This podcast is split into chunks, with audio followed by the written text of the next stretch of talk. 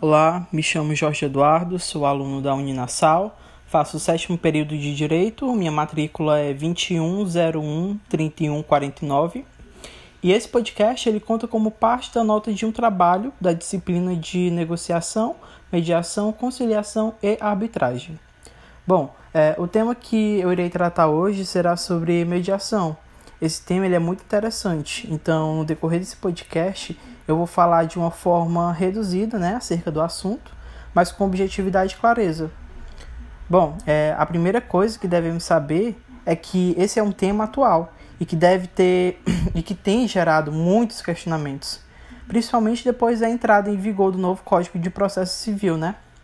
Bom, agora falando mais sobre o assunto, né, que é a mediação, podemos dizer que é um processo pacífico, pacífico de resolução de conflitos em uma terceira em que uma terceira pessoa, né, imparcial e independente, irá facilitar o diálogo entre as partes para que elas possam assim se comunicarem melhor e, se possível, chegar a um acordo.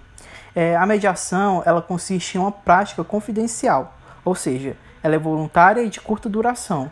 Ela pode ocorrer, por exemplo, no caso de divórcio, em que as partes sozinhas não conseguem chegar a um consenso bem como também nas questões de guarda ou pensão de um filho, ou disputas empresariais, ou em qualquer outro conflito em que as partes elas mantenham uma relação continuada no tempo.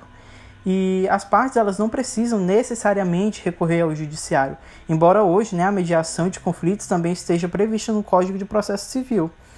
É, agora, em relação aos princípios, né, toda mediação ela deve ser feita observando os seguintes princípios, né, que são ele, é, a busca pelo consenso, confidencialidade, competência, decisão informada, imparcialidade, isonomia entre as partes, independência e autonomia, respeito às ordens públicas e às leis vigentes, empoderamento, validação, informalidade, oralidade, boa-fé e simplicidade.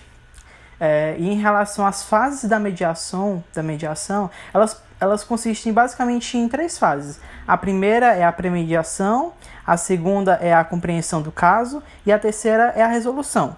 Lembrando que as fases da mediação elas não precisam necessariamente de uma sessão para cada fase. Não, todas elas podem ocorrer tanto em uma fase como em uma sessão, como é, em mais de três sessões.